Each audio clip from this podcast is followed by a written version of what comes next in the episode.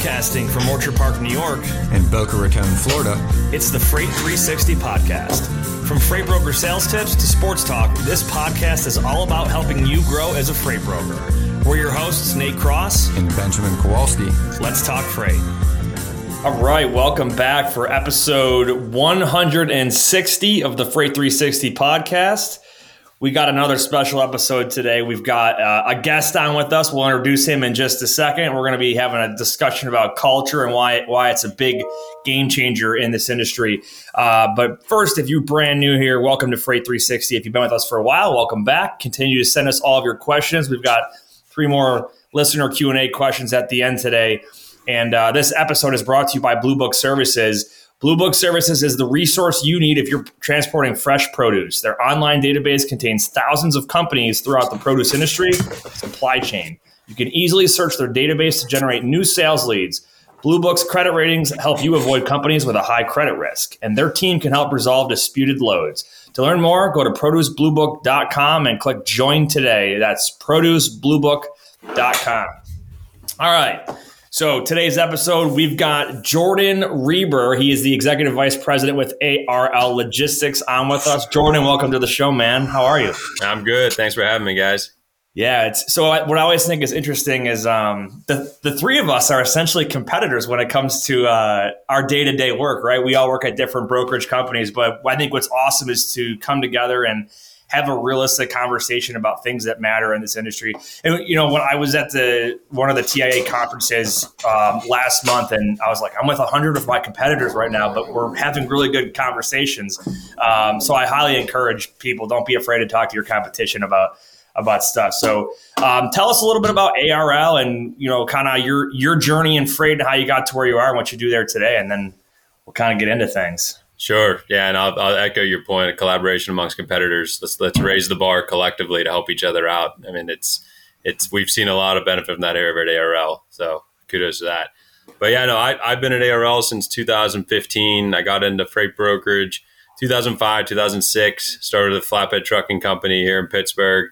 Uh, went on to the brokerage side, and I always joke, I was like, I, I feel like I'm still young, and I'm getting up there now, and I'm like, man, when I started, some of these big logistics companies like Echo and Coyote didn't even exist. I was like, that's kind of scary. Maybe I'm not as young as I thought I was, but. um, a good that- ARL is unique. It's interesting. So ARL Transport's been around since the late 70s.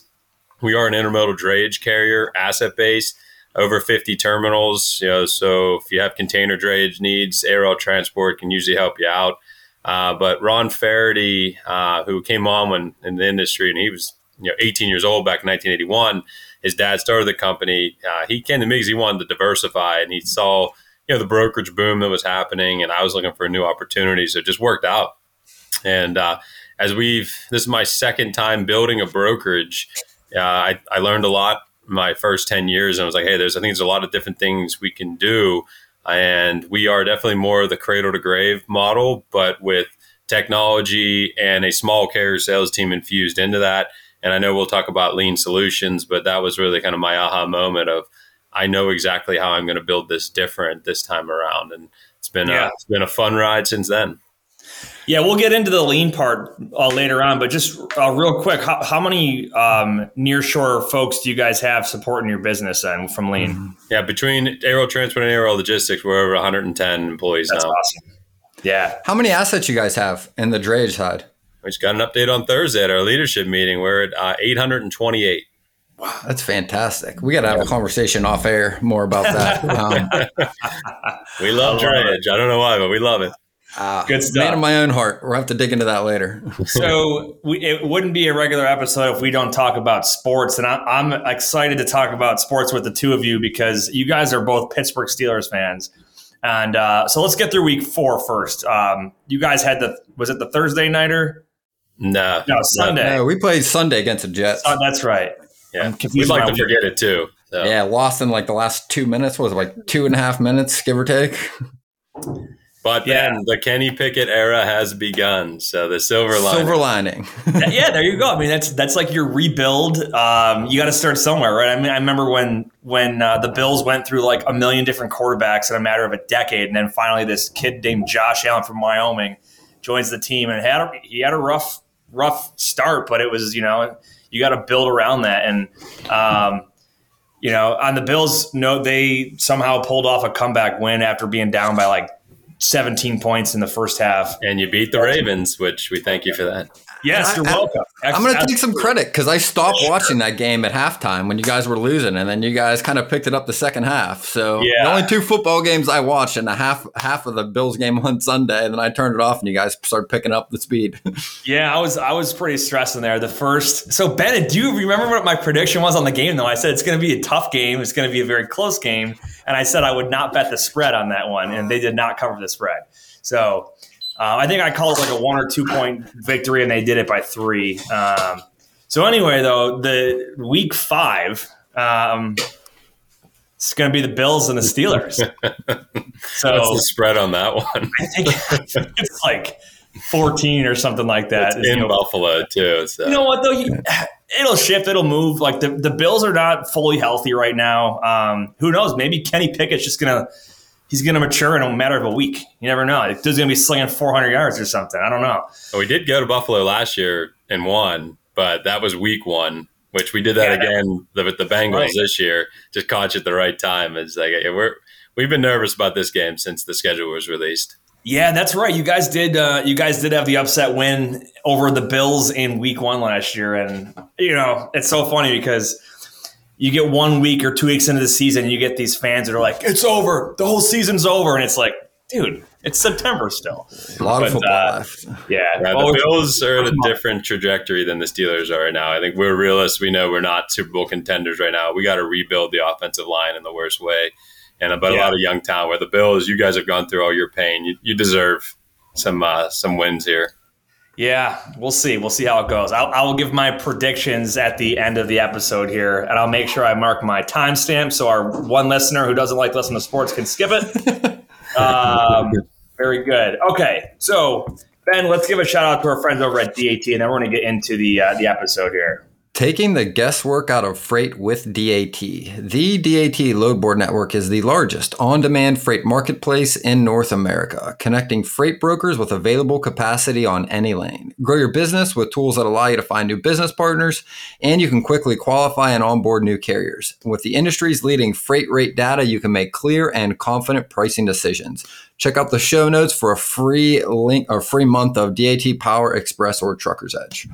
Definitely. Okay, so today's episode is going to be all about culture, and uh, I kind of I want to set the stage here, and then I want to hear a lot from you, Jordan, and Ben as well. Although we should we should preface also that Ben did he did let us know that he just got back from the dentist and might have a little bit of a lisp from some Novocaine or whatnot. So we're going to make sure Is we what call it on you a lot, Ben. You're doing Uh, great so far. Keep talking. So the to set the stage here, you know, oftentimes people will ask, like, what makes your what makes your company any different than the next brokerage? And there's always like some people say, oh, we can do this and we support that and we've got assets and you know this that you know our technology is great. At the end of the day, I think what makes a, the one of the biggest differences is the intangible culture or you know kind of the, the vibe and the feel that goes with a company like some some companies have a very corporate feel to them where you you have to feel like you're like stiff when you walk in there and it's very rigid. And then others have like uh you know work hard play hard fun mentality. Others have a very family feel vibe to it. Um and it's more than just how you feel when you're there. There's a lot of things that go into the culture but i think that is the the intangible that makes the biggest difference um, between brokerages. And I think that comes down. You, you see that reflect in when a customer decides they want to work with, you know, a certain broker over another broker, regardless of you know their rates being slightly higher. It's because they like the person that they're actually doing business with, and they like the the culture and how they're treated as a customer, or even carriers as well. You, you, you like the way you're treated as a motor carrier for a brokerage. So, um, so I guess you know, talk to me a little bit about the the culture at ARL. Um, you know, what goes into creating that culture, and you know, how do you? I guess just kind of give me your give me your take on it, your spin on it. Yeah, I mean, I, for us, it all starts with being that servant leaders. And I think, you know, especially restarting things over here after I helped build another brokerage, you know, you get humbled when you got to start over again. And I was recruiting the people that I knew that had similar core values to me. But ultimately, it wasn't about what we were going to do, it's about the, the people we need to bring on and how we need to treat them. And you know, coming from what was it became a churn and burn brokerage is like I'm not doing that. That wasn't what I wanted to do. Um, when I bring somebody on, I, am all in. And yeah. if as long as they stay all in, I'm all in with them, you know, through thick or thin. And no no monthly metric is going to tell me that I should let them go. So as we were building up, and, and really when I connected with Ron Faraday originally, like that that's his his personality, that is his reputation in this industry. You know, he's really big in the intermodal drayage world. If you're in that space, you know who the heck Ron Faraday is. But what you do know about Ron, if you know him, is he's the hardest working guy I've ever met. And it's because he's always serving somebody. He'll say it all the time. Our drivers are our customers. Our customers are our customers. Our employees are our customers. You know, our carriers are our customers. We are never the customer. So we're always here to say, how can I help you? And I think it's just that mentality. We've taken that to our employees. Um, but then would end up becoming what we now labeled as day one hustle. And I think that's something Ron and I share. It's like, it doesn't matter how many years we've been doing this, how long um, we've been working on building this and what our titles are. It's day one every day. And I think it's, it's something in me. You're always just trying to prove it to someone. I don't even know if I'm trying to prove it to at this point, but showing my employees like that is just it. When we come in that first day on a new job, like you're always trying to impress everyone. When you're always trying to learn as much as possible. Like if you can have that mentality every day and work really hard and utilize the technology that we put in place to really make you look good, and on top of that, as you said, be likable. You know, as your customers want to want to uh, work someone they like. You know, just think of the things you can accomplish. But it's not a one month thing or a one year thing. Like you've got to do it every single day. And here I am, 16 years later, still doing it. But um, we really ingrained that a- in our culture. But we reward the heck out of them for doing that, knowing that they do work their butts off. Like we need to make this place fun. And they should want to come here. They should love Mondays. I think, you know, just the servant based, you know, leadership or however that's defined, I think it's gotten like this, you know, like, I don't know, cliche, like, oh, you know, like what does that really mean? But when you really do know what it means, it absolutely makes a difference, right? An example, I mean, like I can see this within our clients, within the companies we work with, which ones have it and which ones don't, right? And I think a really good example of that, and you really kind of hit the nail on the head, is when the manager, there's less of them than there are the people on the floor just because of the way the hierarchy of a company works. But at the end of the day, even though we technically report to them as a broker, right? They should be serving the brokers. Like their job is to help the brokers get better, do more, help their customers more, better service their carriers. To your to your point, right? They're both our customers. Yep. And when your manager is there to help you move forward, right?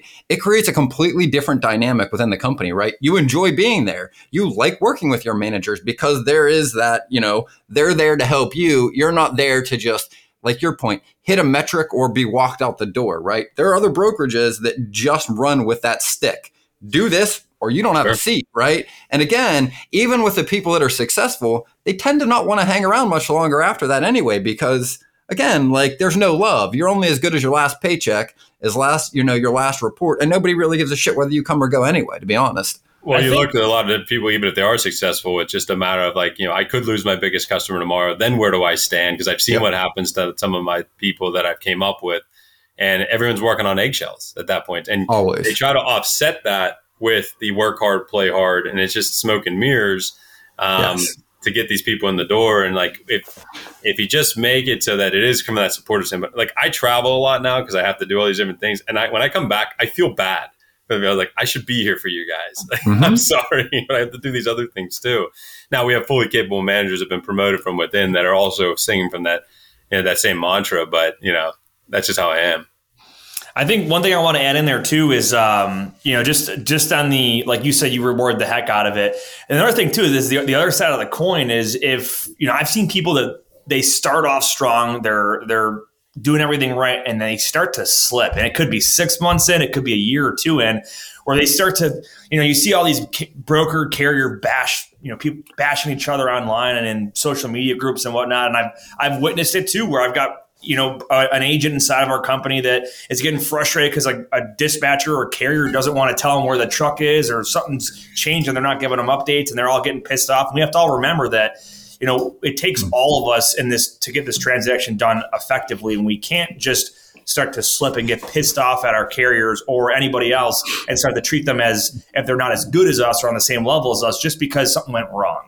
Um, so I think to in addition to rewarding people for treating culture right, it's also reinforcing and you know, I guess you don't want to call it, you know, correcting somebody, but it's more so um, you know, altering their course if they start to slip away from that that right culture because there's there's nothing worse than a, a toxic, cancerous person inside of your organization that, you know, all of a sudden they start their their bad attitude and their bad practices starts to spread like wildfire. So sure. it's, it's, good to keep that stuff in check and just make sure that um, you know us as as leaders in an organization are aware of what's going on, um, you know, within the range. So just my little. I think those moments too when they are having bad months. I mean, there's we had two two guys we talked to this week. It's like these are opportunities. Like, yeah, things have happened. It's unfortunate, but like you now get to reinvent yourself, knowing all the things you know. Like the yep. first time you built, we were, you know, if you had some experience, we were teaching our way. If you didn't have experience, you're still learning. You get to do it all over again, essentially, you know, and and pick a different path. And it's almost it's it's invigorating to say, okay, cool, let me let me try something different here. I don't want to become a robot selling, um, but I can rebuild my book a different way. Well, yeah, I think you, you also made well, the mistakes now that you didn't make before, for sure. You also picked up, right? Even in your, in your vernacular, you get to, you don't have to, right? And that is a mindset mindset shift that most people don't look at, right? They look at an issue and go, "Oh, this is horrible. It's demoralizing. I'm anxious. My boss is going to yell at me, or I'm going to get a, you know, a slap on the wrist." As opposed to like you said you know another example of servant leadership. Like hey let's look at this as an opportunity to grow as a broker to grow as a company to find different ways to solve these and do that together right? Now again you get to do that. You don't have yep. to do it. And that changes the way it's all going to play out from that point forward the same. Yeah. So i, I want to talk a little bit about um, like hiring and employee retention. I did bring up, you know, the the toxic folks, and I think I'll just start off by saying if you find a cancerous or toxic uh, team member in your organization, it is best to address that immediately and not let it get any worse. And whether that means um, having a conversation and kind of changing their mindset, or if you have to get rid of that person because they're just they're not going to be a fit for your organization, um, the sooner the better because it just gets worse with time. But what I want to talk about it, and we talked with with Trey Griggs about this. I want to say about a year ago, Ben, about you know every you know culture is huge at an organization, but understanding what's important to each individual team member or employee is is extremely paramount because it's not the same across individuals. So Jordan, what I'm curious on with you is have you guys taken a certain strategy to um, recruit talent effectively or retain and you know ex, you know advance your your team members effectively you know outside of the norm? Yeah, I think we are so heavy into networking and we invest a lot of money into it as well. That's why we're always out and about. Uh, we had a whole tagline a few years ago: "Expand the network." But the, the network is so intricate, and it's just all those those three or four or five degrees of separation you tap into those. And one, if you can maintain a good relationship and reputation, I should say, in this business, you tend to meet a lot of different people that want to do business together. So we built it out that way with also tapping into the local colleges and, and finding people that way. But I think to address that cancerous person, you know, I preach through the interviews, we are very transparent. And you know, from day one, I'll give you full trust. If we sign up, sign you on, we are all in, and I'll, you can have the keys to my car. I don't care. You know, I'm going to trust you that much. But you know, if, if you start going down a different path, you know, you, you got to have those awkward conversations, and but they're just honest conversations. You look at them that way and just saying, let's just talk about it because it's it's actually weirder if we don't. Yeah. You know, and then we get it out there, we clear the air, you find out what's really going on. Sometimes it's work related, sometimes it's not. You know, but you got to build that level of trust so they can talk to you about it. And there's always going to be people that just, you know, they're their own worst enemy, you know, and it, it's eventually just going to get on a path that, that they're going to walk themselves out the door. But uh, for the most part, I think people want to do a good job. That's why they took the job, and it's just finding what things are going to make them motivated and where they can help your company. I want to I want to revisit something that you just brought up, and that is like having those hard conversations. I can't stress how important this is. I have seen it too many times where uh, whether it's because of somebody is a subordinate or they're just confused. There's this big elephant in the room because maybe an email came across the wrong way or somebody said something that offended somebody else and they weren't aware of it. Either way, whatever that situation is, it is extremely important to just talk about it and not let it brew. Because if you don't have the conversation, that that just honest conversation, what's going to happen? People just they start to make assumptions in their mind, and all of a sudden it's like this worst case scenario things are are brewing inside their head. And the reality is, you could just have a five minute conversation like adults, talk through it. You might find out that you misinterpreted something. They might realize that they were wrong about something. Whatever the case might be, you need to have that conversation and then move forward. Because uh, that stuff, when it just brews and brews, man, it is like it is like palpable when you're in a room where like you can feel the stress. Like no one's talking to anybody. It's so weird. Well, I think it's important to do not just get, run with one side of the story, as bad as it possibly can be. Like take that other person and and let them say their side of the story. Now, there's there's three sides to every story, as we know, but yeah. start those conversations with letting them talk and hey, I heard some things. What happened? And just let my, them talk, and you'll find that middle ground somewhere. I think one of my favorite quotes about that is the single biggest problem in communication is the illusion that it's taken place, right? Both parties assume they understand the other party wholeheartedly. And the reality is, is what they're really understanding is their emotions and how they feel about it, right? There was a mistake. One person can, like you said, just feel scared or feel like they're going to lose their job and they go down this rabbit hole right in their head. And it's like, if you just bring the issue to the surface and everybody talks about what's really there, it's usually not that big of an issue at all. Yeah, 100%. Um, let's let's talk the retention side of it. So obviously the you you mentioned like networking and all that. Um, any of us that have been on have been on LinkedIn probably get hit up multiple times by some sort of like recruiting company or whatever. Um, and I, will tell you that you know I always will happily decline um, somebody's offer to talk, or I've even talked to folks and tried to refer them to somebody else to go talk to um, because I have zero intention of ever leaving the organization that I work with because of the really because of the culture and the way that I feel being a part of a team. It, what so with that being said, and people almost trying to poach folks from other companies left and right with growing logistics companies these days.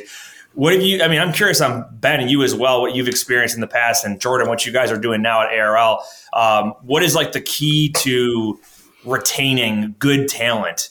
Um, you know, within your organization. Yeah, I think you know it's, it's like getting to know exactly what each person is really looking to achieve and that's they're doing those reviews and getting that feedback.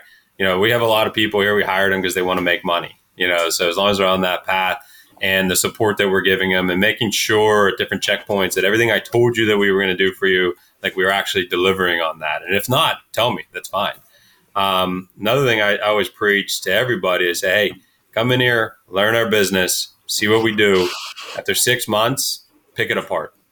Call my baby ugly. So you're not going to offend me in the worst way because I want to call make sure. That, call my baby ugly. Don't call my real kid ugly, but you can call my baby. Because uh, I want to be always evolving. I want to change, but that also makes them part of where we're going. And then they come up with these ideas, and then we can empower them to run with these ideas so they feel like they're better part of something much bigger and they have some control on what's going on. And it will put some people in those spots. We ask them these questions, they don't really have much. They think everything's great. They're just kind of saying you know, what they're happy with they're here. So you don't get that from every employee, but the employees that really need that that moment, they will step up and and and do that. Um, and then we know there's always people coming after our employees all the time. You can get them on LinkedIn. I just assume it's happening. Um, we did before COVID started this coalition here in Pittsburgh. Um, was my son Mike Cervello from BMAC. We we were it got labeled Steel City of Freight by FreightWaves, but then became the Transportation Leadership Alliance. But we were working with other companies like Christy Knichel. I know she's really big on on LinkedIn. Um, and just hey, let's all come together and like you said in the, the kick off the show, we are competitors, but we also are have niche businesses that we play in. We can learn a lot from each other. We can help each other, but at the end of the day, we can share best business practices. And guess what? When we all know each other, we're probably not going to be poaching each other's employees and have to sit there and worry about that sort of stuff. Yeah. Um, so that is something we need to get back together here now post COVID. But um, I think that sort of mindset surrounding yourself with those people in your in your area where you have offices, you know, can go a long way. Yeah, I want to add there too. So um, I think leadership's a big part of retention too. Obviously, does, does the team member enjoy? Um, you know, do they enjoy working for the whoever's in their chain of command or their, you know whoever their boss or their supervisor is do they feel they're getting the support and you brought up a good point like what what does that person want in the job like you, you get some people that they want to make money uh, but others their priorities are not always money number one i remember when i first started in brokerage my boss said you know out of these three things what's most important or what's the order of importance and it was like power money and recognition and i was like um, I mean, I definitely want to make a good commission checks, so I'm going to put money first. I was like, um, power. Who doesn't like power? Number two, and I was like, recognition. I don't really need it, so you can just forget. I don't need to be recognized to be happy. Um, but that's not the case for everybody. There are people that they will take. You know, they don't want the commission based job. They want a, a stable, maybe like an operations or an administrative role, but they need to be told great job and thanks for giving it, giving it your all this week because that recognition means more to them than the commission check for the the top salesman or broker that works in a cubicle next to them. So well, I think it's important too to not devalue those operations people as well. That was that was a big thing we saw the last company, and it's like those guys are so integral to what we do, and I want salespeople that respect the hell out of what those guys do because our sales guys typically don't want to get into the weeds of the ops. So yeah. let's surround them with support, but also they deserve a piece of the pie too. Yep. They shouldn't have to just sit there and grind it out all day long and hope for a raise or some arbitrary bonus plan. Like I want to make sure that they get a piece of the commissions that are out there as well, so that they are hungry and aggressive and want to do the work. They're excited by new customers. You know, they'll take those calls after hours on the weekends or respond to an email because we're all in this together. You know, so I think that's important. I would say yeah. that that's probably one of the things I think is one of the larger deficiencies I see with mid-sized to smaller brokerage that have the pod model. The carrier side, right, and the sales is they don't work as a team, right? They literally don't like they communicate at the bare minimum, like, hey, this is the truck, this is the MC, this is when he's empty, right? And there's so many missed opportunities when they don't work together. I mean, like even like bids or can get loads or a customer's like, hey, if you can get me some capacity, I can give you four or five loads a week. You know, you got the carrier team going, oh, well, we don't really have them, so maybe we don't work. And then literally no conversation happens, like no communication. And it's like, you can work and everybody benefits when there is more collaboration between both sides and they both see the value in where they're both going together, not independent of the other side. Yeah, I want to add one thing in too is um, I, I agree with you, Jordan, about compensating your ops or carrier sales team, whatever you want to call them, uh, giving them a piece of the pie. I 100% agree on that. And in addition to that, one of the things that I really loved in the past is the uh, like a profit sharing structure where everybody in the entire company gets to benefit at the end of the year or whatnot. So we used to have it at the last company I was with, where everybody from you know salesperson to IT to HR got a cut of whatever growth the company achieved as a entire organization. And it was like it was like christmas day everyone getting their checks handed out. It was this big thing. But it, it really brought everybody in um, and was like hey because we all came together and we were effective and we, we we helped each other out instead of working against each other we're all getting this reward. Uh, and you see it too with companies that they'll give out like a, a christmas bonus or whatever at the end of the year to everybody on the team um, to show appreciation, and that's that all goes back to culture. And it's not it's not just about the money, right? Remember, for some people, it's that check might be dollars and cents, but more so, it's like a it's a hey, thank you very much for being part of this team. It's that recognition. So yeah, um, and the, the caution, I, and I agree with you too. And then the caution, and when we we we have these conversations all the time about the pros and cons of different comp plans, and the the rub to that could be, you know, if the economy continues down this path, there's going to be some companies that don't grow. And you may have that IT person, that HR person that's sitting like, I worked just as hard this year as I did last year. Like, I don't understand, you know, why I'm not getting it. So it's like, we go through all these like what if scenarios to try to like, that's why a lot of these ideas don't necessarily go anywhere because we're like, I don't think we have a bulletproof plan on that just yet. That I want to make sure we compensate these people properly. Yeah. What's more important though than the solution, I think, is that you guys are asking that question. I think most companies don't sit down and ask, is the incentive we're offering to whatever employee it is doing what it's supposed to, incentivizing the employee to do the best and to yeah. want to improve, right? And if it isn't, it's not effective for anybody, the company or the employee. Yeah.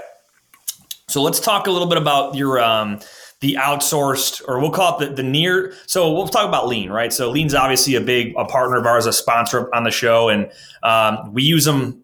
Ben and I use it for Freight 360 for some of our marketing stuff and our, our tech side stuff. Um, so talk us through the story of kind of how Lean got introduced to ARL, how you guys have really leveraged their ability to help you guys scale, and really just how that relationship's gone. Yeah, silver lining of the non compete that I had to work my way out of for a year, and when I couldn't do brokerage. Uh, little side note to anyone that's out there: make sure you know what non competes are and that you don't sign them. yeah, there's plenty of companies in our industry that do not make you sign non competes. Um, give Steve Cox a little shout out for that too, spreading the word. But um, no, so during that time though, I was working on the transport side. You know, we are we processing paper logs and billing out drayage, drayage moves, and uh, we met Robert Cadena and David Bell and Jeff Mazer. They were Smith Cargo at the time, but they told us about this operation in Colombia. And Ron turned to me and said, "Hey, would you go check it out?" And I'm like, "Yeah, I'd love to." Um, so we did that. And we saw, and we just hit it off, and we were sold on the model they were going to build. This back in 2015. The office, the structure they had set up even back then was, was immaculate.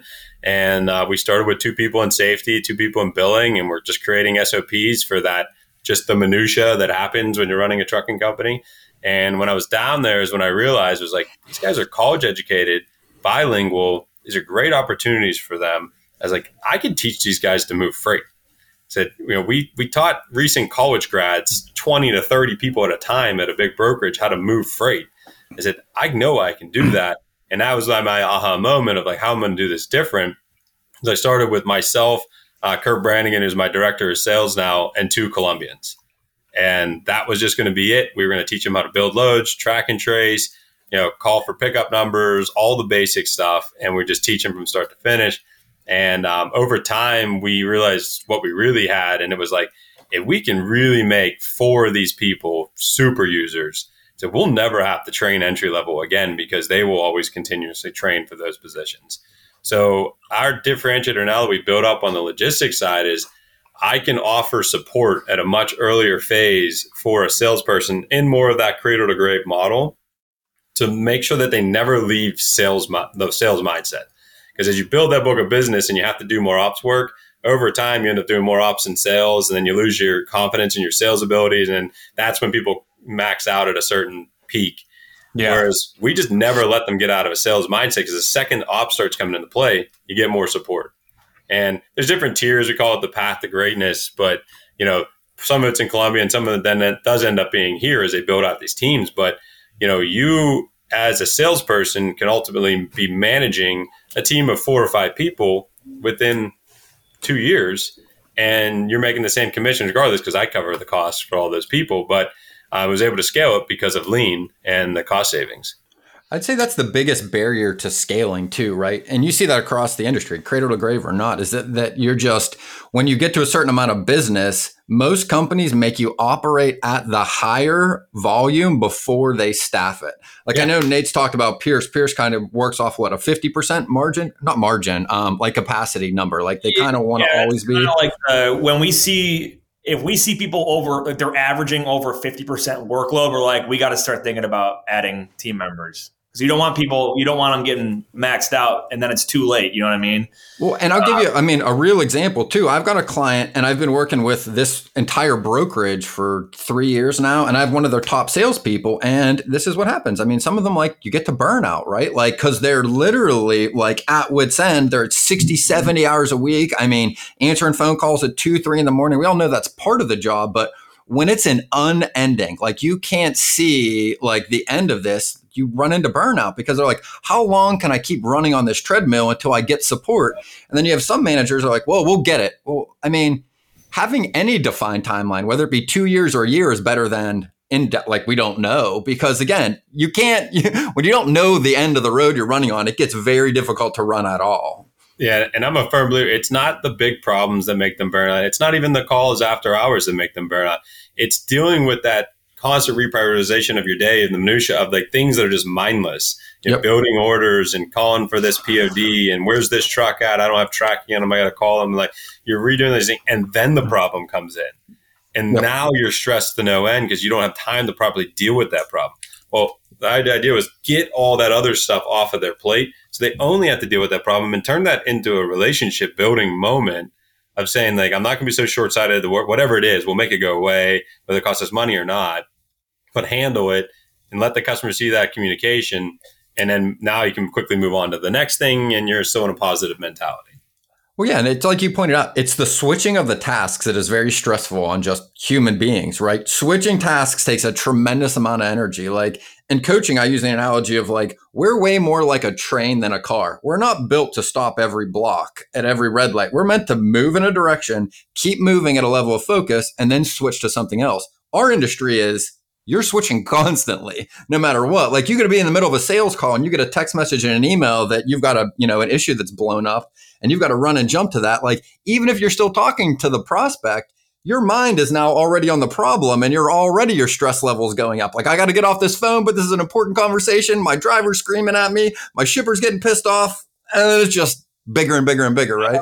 to know that I'm not the only person that deals with that, Ben. You you just validated my feelings. So, what great analogies you're selling. It's like you're sitting there on a first date with a new girl you're trying to impress, and you got your so excited yelling at you for all the bad things you've done there, screaming, blowing you up, text message, phone calls. You're hitting silent, silent, and they're just coming through, and then they come through the emails, and it's just getting louder and louder and louder, and it's just like. So, Jordan, let me ask you this then in regards to your your outsourced team because obviously we're talking culture here. So being that they're not physically in the same location as you they come from a, a different cultural background um, and they're not technically an employee of yours. How do you how do you translate that culture over to your folks from lean? Um, do you have any struggles with it? Does it seem pretty you know pretty easy? Or i guess what did that look like for you guys well, I guess and we always took the mentality that it's it's not outsourcing. I mean, on paper it is. We get that, but outside of that, it was that is our office. And just the same as I have an office in Jacksonville, Florida. Like I don't feel like any differently at those guys. And it's important that we infused our culture into their office from a very early phase and show them a path. You know, because if we're just going to delegate BS work to them and think they're going to do that forever, like that's a failing mentality.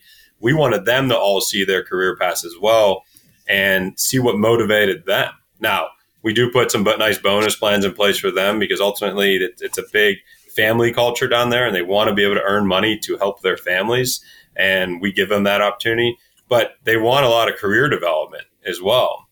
And so now that they can see the org chart and the layers and the people, okay, I see where that person got to that level, I can get there that back five years ago that didn't necessarily exist. We i had to paint that picture for them. Okay. And i had to like you got to trust me but i'm telling you this is where it's going. You're not going to see or believe me i get it but give me time. Let's work through it. And now there's a lot of the conductors i remember when you stood here and there was only a few of us and you said this would happen. And it was like yeah i mean if we just got to stick to the course and be patient along the way. But you have to recognize they can't wait forever. Like you got to show them some wins along the line. Yeah. Um, and then here, it looks like ARL, as like, like any other office we have.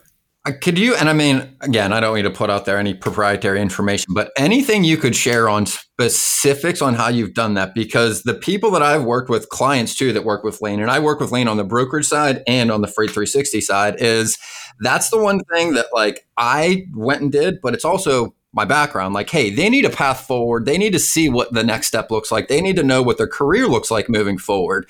And i know lean does a good job on their side but i think the companies that add something on top of that are the ones that get the most out of those employees. They also get the best buy-in from their team members you know that are near shored kind of in a, you know a little bit farther a location. Any specifics you could share or even general thoughts on how other companies can go about getting more out of their employees by doing similar things. Sure, and you'll learn about me. I'm an open book. Yeah, that is the, that's this is where the sharing part comes in. If I share, then others will share as well. But um, really, and I think Lean does a great job, but I expect nothing from them. You know, mm-hmm. Get me the employees, get me the interviews set up. That's what I need, and then we take all the responsibility from there. So we almost just treat them as a placement agency, mm-hmm. and because of that, now we know, like, yeah, they're going to help us along the way. They don't just leave us high and dry. But when it comes to the training and the processes, all these things, like, we make it our responsibility because we know how important that business is to our company. And it's not because it's cheaper labor than we have here in the States. You know, the whole idea was take the work that people here in the States don't want to do and have them do it, but do it in a way that, like I said, that, that they'll see value from it as well. And you know, tying them to our success was a big part of it, and then tying them to um, individual right success now. too. Jordan's got the call Shipwreck coming in. Like, Yeah, I'm on sorry. podcast, but now I got this fire It to ain't put gonna stop. you can try to stop the call, but not in this business. Um, but yeah, we started as we paired them up with different reps that they were supporting. We really tied into that success and gave them goals the same way we were giving that rep goals. So when you'd hit these different tiers, you know, there was moments to celebrate, and they would get some extra money from it. But ultimately, it was like now they're working together and becoming like best friends with their rep. Like, let's go get this together. I'm- And anytime Yeah. like they see their rep doing work that they should be doing, they're like, no, no, I'm going to do that. You need to go sell. You're in more business. And I think that you mean you give a great example. Like we used to do that at TQL. Like we would throw cash to our assistants, but again, like what we would end up with is more of what you described. Like we were genuinely a team with the people. Like you all cared about the freight equally. It wasn't like I got to do this because it's my job. My broker's telling me to. Because they cared as much as the broker did. And I think the more again you can get those people to work as a cohesive team, just you get a better result. The customers are happier, the carriers are happier, the company does better, you have better retention, like everything gets better.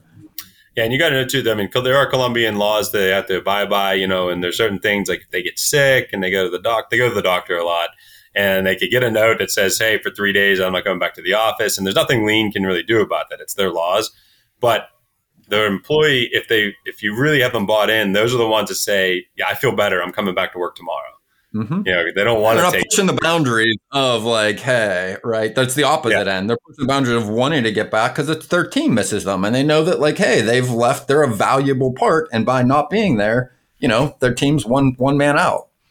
Yeah, and you got to get down there too. That's that's probably the bigger part, and getting down there as much as you can.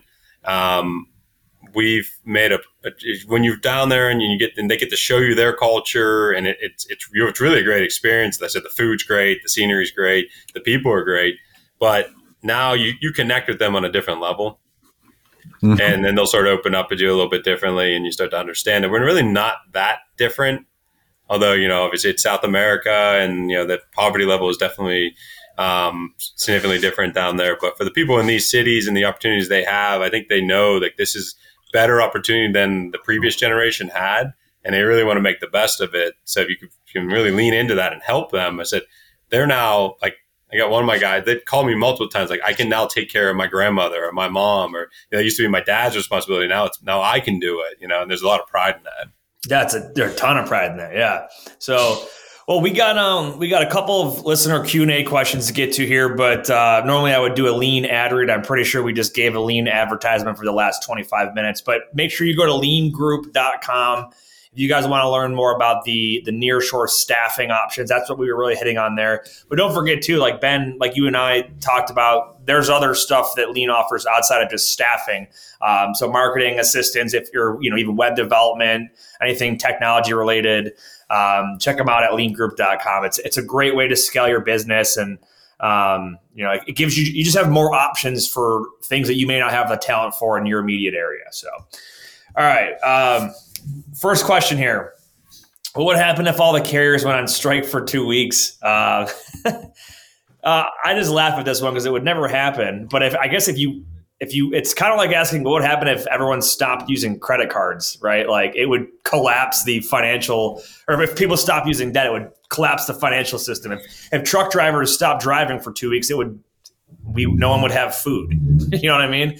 Um, but I think the reason they ask this question is because there's a lot of animosity between brokers and carriers right now, and that's what I would rather address is is how do you how do you kind of better that relationship? And it kind of goes back to the culture thing that we were just talking about because um, we've seen carriers go on strike before, and um, some of this new the Pro Act that's been proposed in DC would require certain people to, to, unionize based on the company that they that they're working for and stuff like that.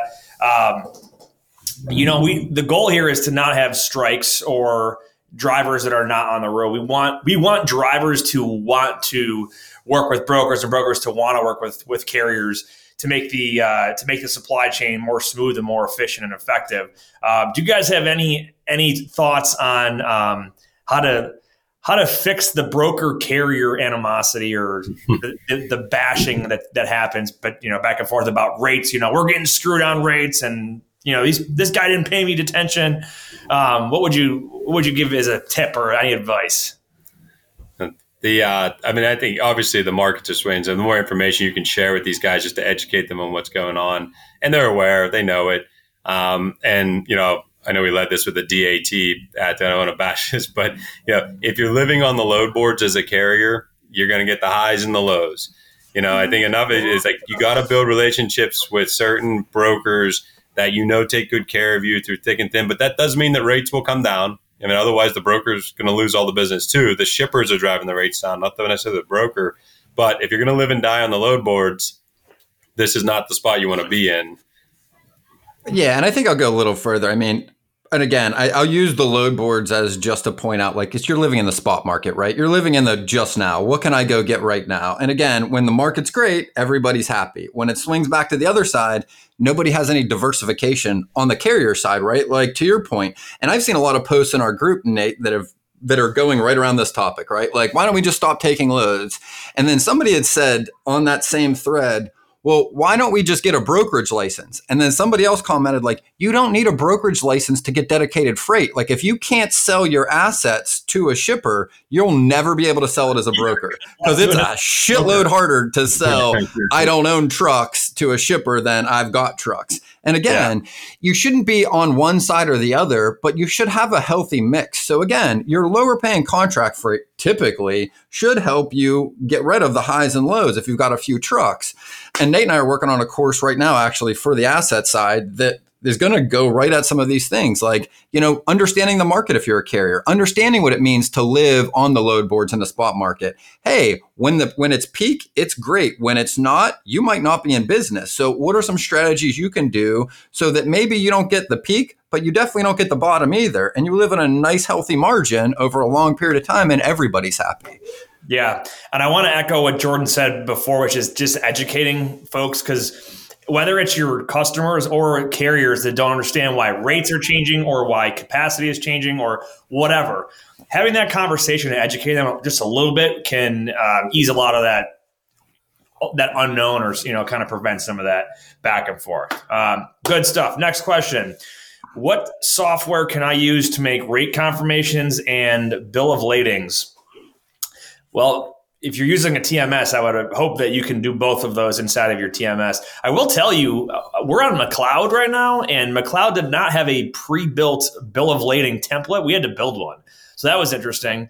Um, if you're not using a TMS, there's billoflading.org to create a BOL. And um, I don't know, you, could just probably make a rate confirmation in Microsoft Word or something, I suppose. But if you've got a, a reputable TMS, they're going to have a template in there. Um, yeah. Did you guys ever have to bootstrap either one of you and just like make your own bill of lading or rate con? I, like I said, I've been doing this for a long time. I don't want to tell you. Like I'm telling these guys, like you guys don't remember. We used to have to fax, fax setup packets. Yeah, yeah. And you would go back to the machine to see if it went through, and then you didn't get all the documents. And there's like, you, are if I had a step count thing on in that office, it's over ten thousand steps a day for sure and if it makes yeah, if it makes you doesn't feel as old, I remember when CRMs came out and they were like the newest greatest thing, and companies were like, "So wait, we're going to know what all of our customers think, and we're going to be able to keep it all in one place." so I would tell you, I mean the the um, hidden the hidden question behind this question is probably um, is this person being cheap and not paying for a TMS, and that's probably the answer. Um, you can get like literally a, a, a free one, Ascend free. free version. Yeah. Uh, or you can get their premium version. We have we actually have an affiliate with them. You can go right to our website or the show notes and get a free month. Um, but yeah, I mean, just don't don't cheap out on the stuff that you are. It's just important for you to have to succeed. Uh, don't do it. All right, last question. Very vague. What's the best way to find carriers? Um, well, I'm going to say they're, the best way is probably to diversify the ways in which you find carriers. So um, it could be a mix of interacting with them through the load boards. Through I've seen it through social media, um, even just calling out to a carrier that you have potential business in and starting a conversation and learning what you know what does their fleet look like where do they what are their preferred lanes things like that don't just start the conversation when you need them start the conversation well before you need them to see if it's a good fit long term. So I think my tip would be to diversify the, the different ways that you um, are trying to source carriers and don't just post and pray on the load boards that you're going to have a carrier that's going to call you immediately. Um, what would you guys add? Yeah, I, I always and throw shameless plugs in for Parade because I'm a big believer in the product, and it was one of the one of the ways that I knew I was going to make this this different, and I wasn't going to have to build a big carrier sales team. It was really just taking all the data that's inside here and let the machine learning start to figure out what's the one load that this one that this carrier would actually care about. You know, I still remember we used to send out all of our open loads to the carriers that get them twice a day, and everything else is like that's white noise. Like let's just target them with the one thing or present that information back to our users so that you know three people going to cover the same load shouldn't take three different paths to get there because they're going to end up with three different results. Um, not to mention you got three, you know, various people all over the place calling the same people and offering them different things that they don't even care about. You know, so you learn from your data, but partner with with companies that'll help you do that. I mean, we weren't going to build something like that, so we, we you know, let's partner with somebody. Yeah, I think one of yeah one of the, the, the smaller tips is if you are calling on a posted load through a load board, have a deeper conversation. If that load doesn't fit, ask a few more conversation, ask a few more questions. Right? Hey, yeah, this load doesn't work. Hey, you got drivers looking for loads anywhere else? Where do you guys typically look for loads? Like that extra 15 seconds with a good MC can get you capacity on maybe another lane you're working on today, or maybe you find out like runs backhauls out of an area that you send a bunch of trucks to, right? And you can help work together. A lot of the networking I did early on, and you reference this a lot, was with other brokers because that's who I would prospect because we can get co-brokerage agreements, but also they knew things I didn't. They were working usually in a different area of the market. They could tell me about an area of the country, what they're paying, and what they would need, you know? And again, I think one, the more brokers could collaborate with other brokers, just the better everybody does. I think a lot of people are scared, so they don't ask these questions of carriers too, or other brokers. But again, just think about if every brokerage actually did coordinate with each other. And like I could see what loads you needed, and you can match up your front hauls and back hauls, right? Like I know Transplace does this on a bigger scale, but even just simple communication, you could end up with better relationships, better carriers, and work together. And yeah. just to add that to recognize quickly, are you talking a one truck operation, a 20 truck operation, or a 100 truck operation? Because they're different conversations. You don't sit there and call that that one truck operation, which are good and they're great, but like, Very how different. many times can you call? they're going to be able yeah. to help you. You need to be perfectly matched up. Yep. Yeah, that's huge. That's that's massive. Um, well, good stuff. Good conversation. Um, we gotta we gotta uh, revisit this Bills Steelers game. I'm looking at the stats right now. One o'clock in um, Orchard Park, my hometown here in, in, Buffalo, Western New York. Bills are a 14 point favorite. um, no joke, minus 14. Over unders at 47. Um, That's actually a problem for you because this is what the Steelers do. The second we think they're down and out, they'll go win a game like this. yeah, it's a stretch. But I was looking at like you got the Buccaneers and the Dolphins who are hot now. I was like, wait, there might be right when they think we're going to lose them all, we'll pull off a few wins. But yeah. I mean, any given Sunday, you have to remember, and I always have to remind myself that these are professional football players. It's not like it's a JV team playing like a Pee Wee team. You know what I mean? It's like these are professionals that they're the best of the best. They got drafted, stayed on a team, got the big contract. Um, so I am kicking myself right now that I don't have a terrible towel within reach, and distance that I can get you. Close the show. uh, well, I'll, I'll, give my prediction. I'm going to say that uh, I'm going to call it a. I think the Bills cover 14 points. So I think you might have like a, a 17 point or a 20 point win. I, I don't know. It could be like 27 to six. I, I don't know. I don't know. But I think it's going to be I think you might have high scoring too. I think I might take the over on that. Um, the Bills still have some some injuries out there, although I do think Tre'Davious White is back this week. Uh, but yeah, I'm taking a high scoring Bills cover. Well, you guys want to give your predictions? Kenny Pickett is going to come in and rejuvenate the team here. I'm not going to go as crazy, and I don't work on spreads when it comes. I, I have a general rule, and there's no betting when it comes to Pittsburgh sports. But uh, I'll go with my heart here and I'm a Pitt Panther fan too. So Kenny Pickett's going to lead us back to the promised land. Fair enough. How did he do? Um, like I guess performance in the second half when he came in. The stat line looks terrible. because there's three interceptions on it. oh, okay. there's been a lot of debate in the office here in Pittsburgh about whether there's, you know, two of them. One was a hail mary, can't count that one, but Yeah. two of the, the Chase Claypool needs to catch the ball, and there's no other way around it. But Kenny threw a pick with like three minutes left when we were up three points. You know, they just can't have it. But they said the guy didn't have any first team reps.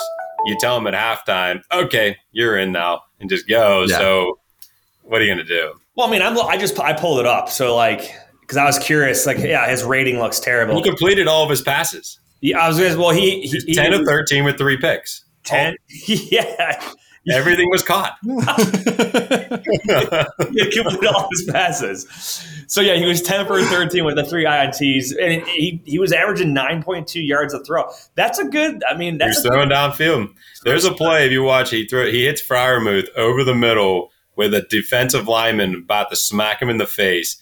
Nails him right down to the two yard line, and Kenny gets up with a smile on his face and is talking to the guy and is like, "Yes, that's our guy." I, I should have brought up your tight end there. Was it Freiermuth? Is that how you say his name? Yep, yep. He, in fantasy, like I played against some guy and your tight end puts up like 60 points. And I'm like, who is this guy? He caught for like 200 some yards.